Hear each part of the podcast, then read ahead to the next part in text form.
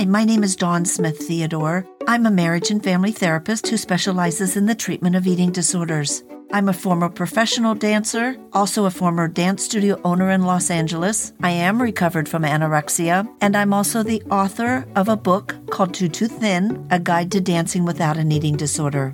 The TuTu Thin podcast will explore the complex relationship between dancers, athletes, their body image, and the prevention of eating disorders.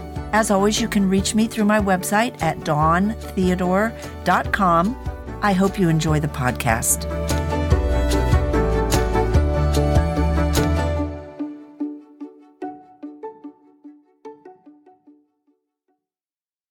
Thank you for listening to the TuTu Thin podcast. Today we're going to talk about dancers and perfectionism. Having been a professional dancer and a perfectionist, I'm going to do my best to talk to you about dancers and perfectionism, but also recognize that I am not perfect. Dance breeds perfectionism. Perfectionism is the trait or temperament of a person who is striving for high performance standards flawlessness with a strong drive and motivation to achieve their goals. Temperament is the way an individual thinks, behaves, and reacts in the environment. People can be influenced by their environment as well as their genetics. The perfectionist will have self discipline and an obsession with the end result. They're conscientious and have a great work ethic. Nothing wrong with that. Perfectionism can be the trait that drives you to attend class every day, or to get up early to get your homework finished so you you can go to class after school or drives you to spend extra time in the dance studio practicing your technique, turns, a routine, and in, in preparing for auditions. The perfectionist is also excellent with time management skills. They're great organizers. That's how they can manage many things along with dance. If they go to work, if they attend school, and then also to be able to attend dance auditions and rehearsals. The professional dancer may not be in school anymore, but they also strive for perfection. It's an important in order to get jobs in the dance industry. So, for an example, a professional dancer may squeeze extra classes into an already jam packed schedule to be sure that they're ready for an upcoming audition. After all, in order to get the job, they have to be the best, but once they get the job, they also can't let down because they need to be the best. And so perhaps spending almost all their waking hours in the rehearsal studio perfecting choreography. And the pressure to maintain or even improve their physique continues as they know an audience audience awaits them. I like to talk about perfectionism as like chasing a rainbow. As you think about those beautiful rainbows that we see in the sky, we are never able to touch them. We can never quite reach them. Chasing the rainbow as being the best dancer or athlete is a great example. High standards that are set as a dancer or athlete will motivate the person to continue to push themselves beyond the capabilities to achieve their best goal. Have you ever heard the saying, it's never enough?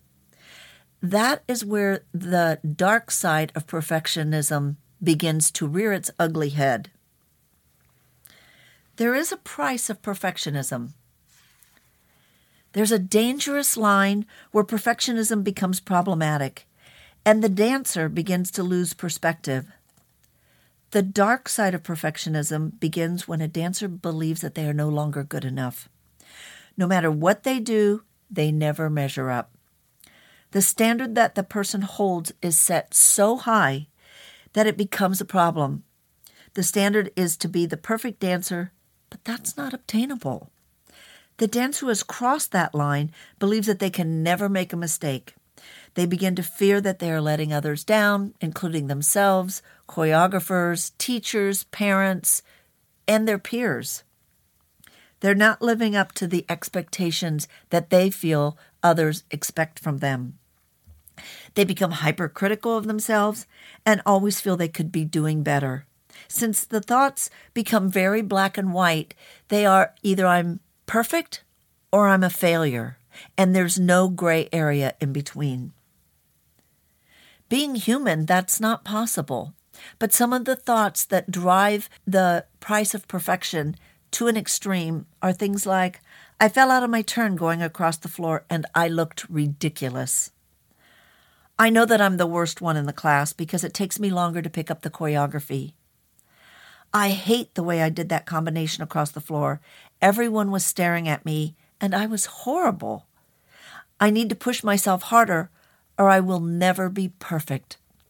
My turnout is worse than anyone in the class. That is why the teacher never looks at me at the barre. And I completely blew the choreography, and now the choreographer is never going to want to use me again.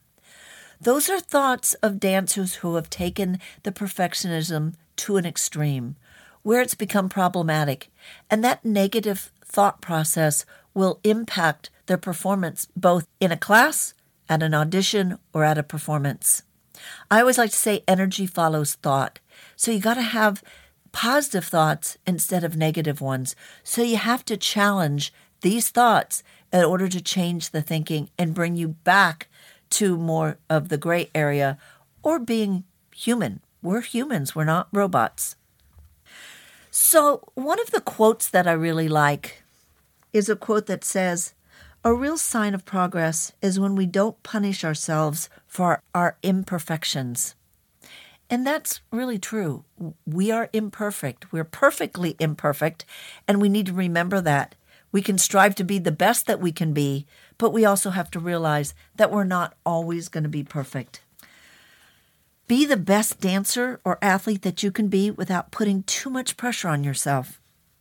Some of the ways that I like to avoid perfectionism I like to talk about learning to dance smart. And what I mean by that is learning to take care of your body. Your body is your instrument and it needs to be taken care of. It needs to be nourished and fueled properly. It needs to have proper sleep and rest. And if you have an injury, you need to take care of that. You can't just continue to push yourself. You need to be strive to be the best dancer that you can be. If you're standing at the barre next to someone, or you're standing in the mirror, or at an audition, or in a rehearsal, focus on yourself. Focus on yourself in the mirror and be the best dancer that you can be, not comparing yourself to other people. Compete with only yourself and don't compare yourself to others. And be proud of yourself and be proud of the accomplishments that you have and start to develop a good self esteem. Again, starts with positive thoughts about yourself. When a teacher gives you a correction, it's not a criticism, it's a correction. They care. They want you to be the best dancer that you can be. So listen and make that correction. Say thank you to any teacher or choreographer who cares enough to give you that correction.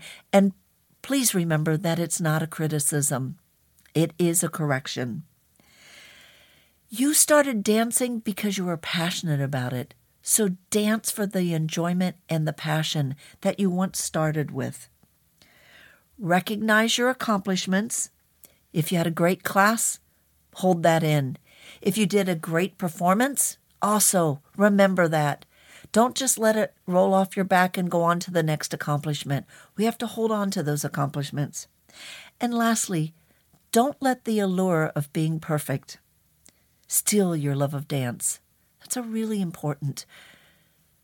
You started dancing for a reason. You are your own unique self. You bring something very special to your dance.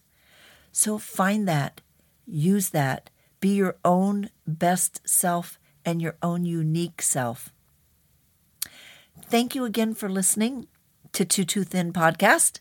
And you can always reach me at dawntheodore.com or tututhin.com. Have a great day and be your best self. But remember, we're humans. We're not perfect.